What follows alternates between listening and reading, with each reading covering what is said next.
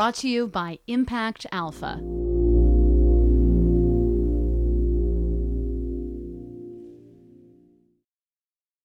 From Impact Alpha Media, this is Returns on Investment, a show about the impact investing marketplace. Live on tape from New York City, I'm Brian Walsh, head of impact for the financial technology company LiquidNet. Joining me from California by the magic of podcast technology is David Bank, editor in chief of Impact Alpha. Hi, David. Hi, Brian. And with David at Impact Alpha headquarters, we also have Imogen Rose Smith, the senior writer with Institutional Investor magazine. Hi there, Imogen. Hi, Brian. You say you want a revolution. No less an establishment figure than Sir Ronald Cohen has been making the rounds, calling impact investing a revolution in the financial markets. Quote, disrupting business, philanthropy, government, and civil society as we know it. Now, revolution is a pretty strong word from an unabashed capitalist like Sir Ronald, sometimes called the father of venture capital in the UK. Imogen, you're from the UK. What can you tell us more about Sir Ronald? So, Sir Ronald Cohen is interesting. You know, you would think, given his name, given, you know, that he is the father of venture capital in the UK, he went to Oxford, he hangs out with politicians, that this is some, you know, establishment guy. But what you have to remember about Sir Ronald was that he his family actually was Syrian Jewish. He grew up in Egypt until the age of about 11 or 12 when they had to flee persecution and he came to the UK barely speaking any English and with no money. So he comes from more of an outsider background than you would expect. And I think that that's important because oftentimes it's those kind of outsiders that are able to be game changers. And what Sir Ronald Cohen has done, and I think what he was very, very early in seeing, is he's really spent the last decade and change putting in place the institutions of capitalism in an impact format in order to build up the systems and markets that need to be in place in order for impact investing to exist. So um, he started by creating a bank, uh, Big Society Capital. Then he created Bridges, which is a private equity firm. So you have investment managers. Then he did social finance to create social impact bonds. So you have investing vehicles or capital raising vehicles that can push money into these communities. And so he's really built up the tools of Wall Street in the impact space which in its own way is revolutionary. I once made some um, money off of Ronald Cohen. I interviewed him once, and he had to catch a cab after the interview, and uh, there was no cab, so I called him a Uber. Sorry, an Uber. Uber. Uber is how Uber is how Donald Trump would say Uber. Um, but I called him an Uber, and it was like a an eight or ten dollar uh, Uber ride. And and later that evening at a reception, he was so I guess uh, concerned about being in debt to me that he he stuffed a twenty dollar bill in my pocket. So I always say I made a two x return on Ronald Cohen in one in one day. But I do think um, revolution is an interesting word. That word is also, you know, bandied about in this presidential campaign. Um, Bernie Sanders talks about a political revolution, and the connection between the two is maybe finance and, and Wall Street. And Ronald Cohen is talking about, you know, a revolution in finance and maybe Bernie Sanders is talking about you know a revolution against finance or something like that. And it really brings up the question of like you know what is Wall Street for? What good is Wall Street as we as we transition to this new economy? And it's it's an interesting question. What will the end game be in the in the financial world? But I think it comes this idea that people need capital, right? It's well recognized that access to capital is important and Wall Street is the provider of capital. So there's nothing inherent. Like Michael Milken thinks that he would, like, invented junk bonds as a human rights mission. His whole point was that he did this because of the Watts riots and to get money to communities that weren't being served. So. But you know, distressed debt has also been some of the greatest examples of the creative destruction of capitalism. So that, that using the tools of Wall Street is very powerful. The problem is, is what happens when the bubble bursts. And I think that the one of the challenges that the impact community has is how do you use capitalism, but sort of prevent some of its more destructive impulses. Well, I'm always I'm always taken in this conversation in, in the impact world because, as I say, in the political world, Wall Street's almost like a dirty word. Whereas in the impact investing discussion, you know, every time Goldman makes an announcement or Morgan Stanley or BlackRock or Bain, uh, you know, put out a report, you know, uh, lauding the potential in impact investing, the impact investing community goes wild, you know, as if they've finally arrived and been validated by the big boys. Yes. Do you feel like it's is it because they feel legitimized, or is it because Wall Street has money? Like finally, someone's going to pay for this party. And is that, is that a way of Wall Street trying to get in on the game because they see a, an actual opportunity here, or they're responding to genuine uh, in, investor or client uh, excitement around this? Or do you see it as a, an example of social washing or uh, greenwashing or impact washing, if you will? I think all of the above.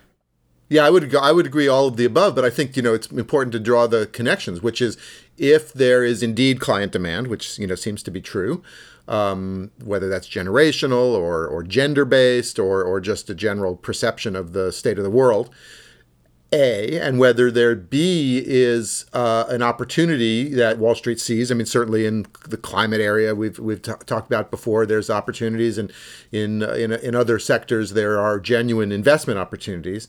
And then you obviously also have this perception problem in, on Wall Street um, that they're trying to get ahead of can all of those forces be leveraged to actually drive the revolution that Sir Ronnie is is is talking about? So that while they may not have gone into this effort, you know, for purely altruistic motives, the outcome can be positive. I think the outcome can be positive, and I think you're seeing that, right? You're seeing these markets start to scale. You're seeing more opportunities, but the other question is okay so are the banks going to stop doing all the bad stuff as well like, you've got to remember that institutions are made up of a bunch of individuals.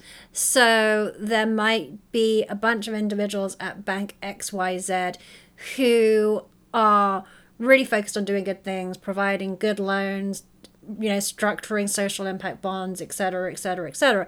You very oftentimes at the same institution have people who are, I don't know, underwriting aggressive payday lenders, right? And doing these other things that ultimately are very socially destructive.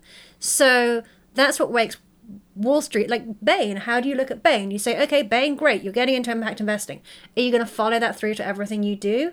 Or are your other private equity investments going to destroy jobs, which is pretty common in private equity? So the problem for Wall Street as institutions is that they don't necessarily run it through their entire business. And then the other problem is that they want to make too much money, right? As individuals, bankers make a lot of money, finance people make a lot of money.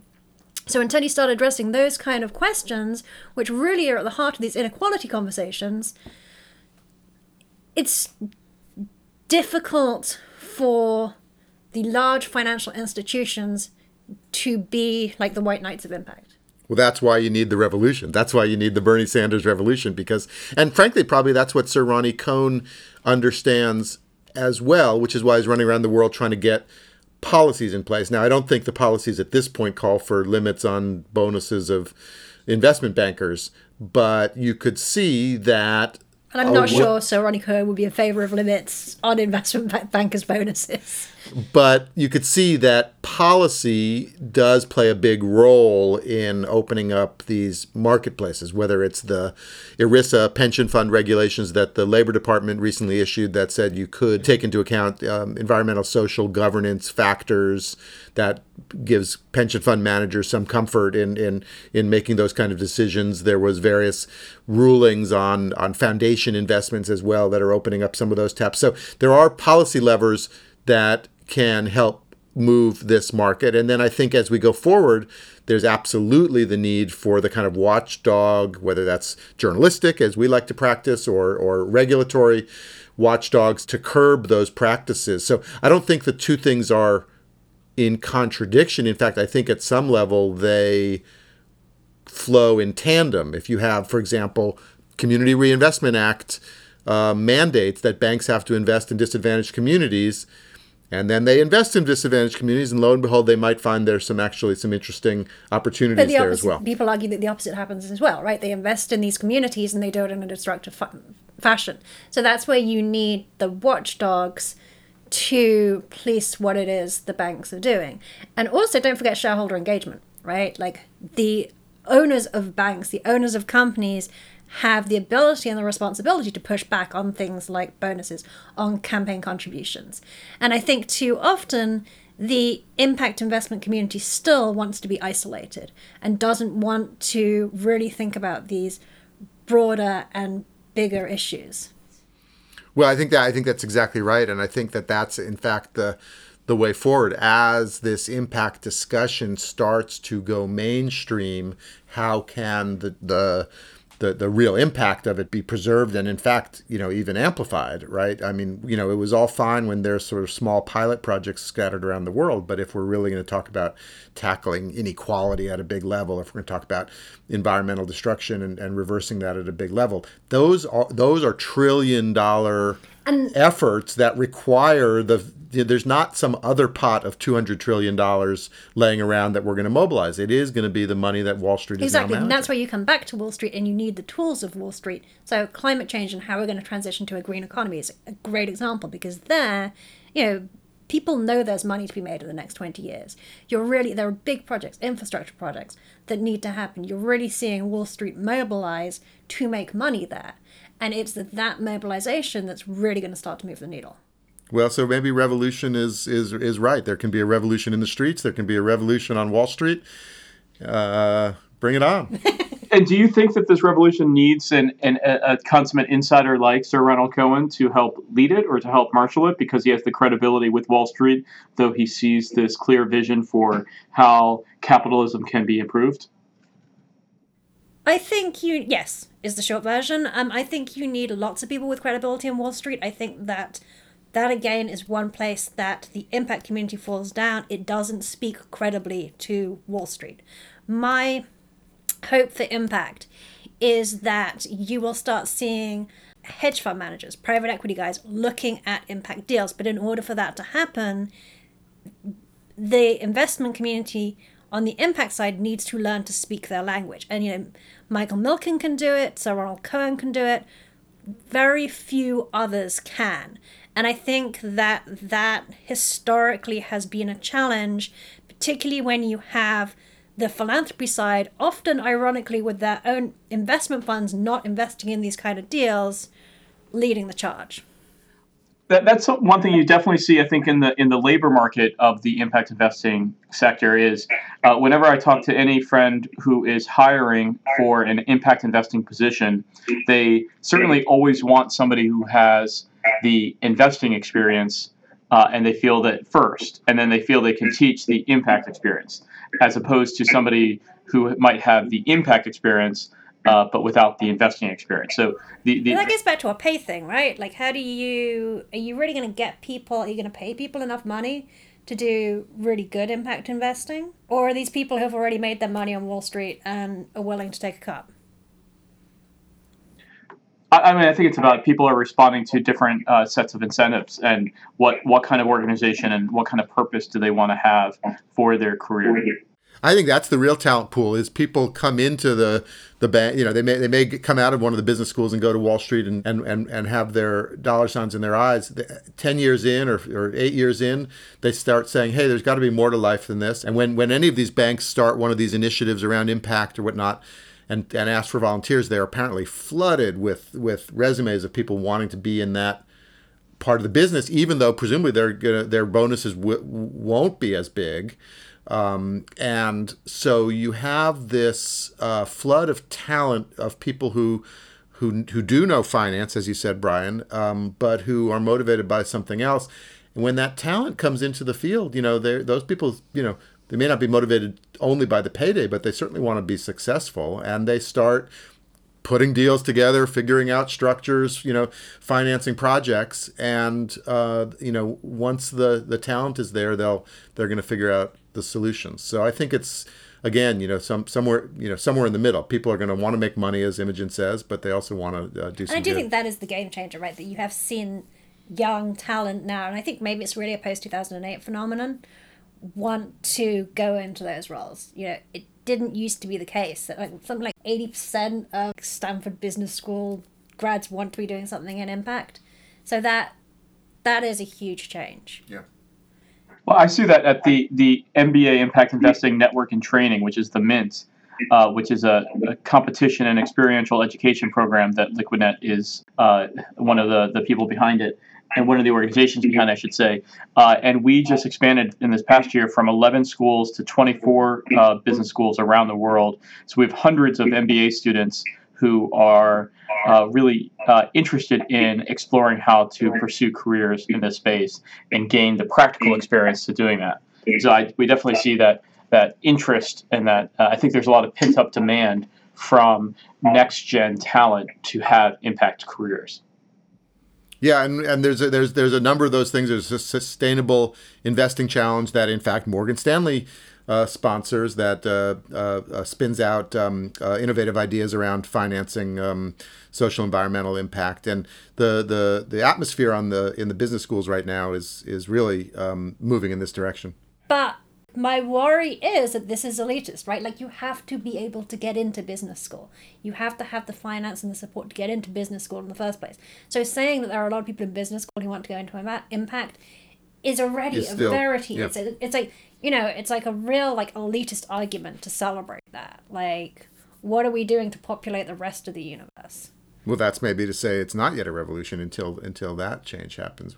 And what about the people who are putting all their money behind getting into business school and can't take that pay cut, right? Like, it's. I feel like it, I'm uncomfortable patting ourselves on the back because a bunch of kids from Stanford want to go and do good. Yeah? Like. So the revolution has not yet arrived. Newsflash. Still more work the, to the, be done. The, the revolution will not be podcast. and with that. And so that's going to do it for this episode of Returns on Investment. For more on impact investing, follow us on Twitter at Impact Alpha and send us your comments and suggestions to info at impactalpha.com. If you like the show, subscribe to us on iTunes, Stitcher, Overcast, SoundCloud, or wherever you listen to the podcast these days. And don't forget to give us a rating or leave a comment. It really helps other people discover us. Thanks, as always, to our technical producer, Isaac Silk. For Dennis Price, David Bank, and Imogen Rose Smith, I'm Brian Walsh. Until next time, this has been Returns on Investment. Thanks so much for listening.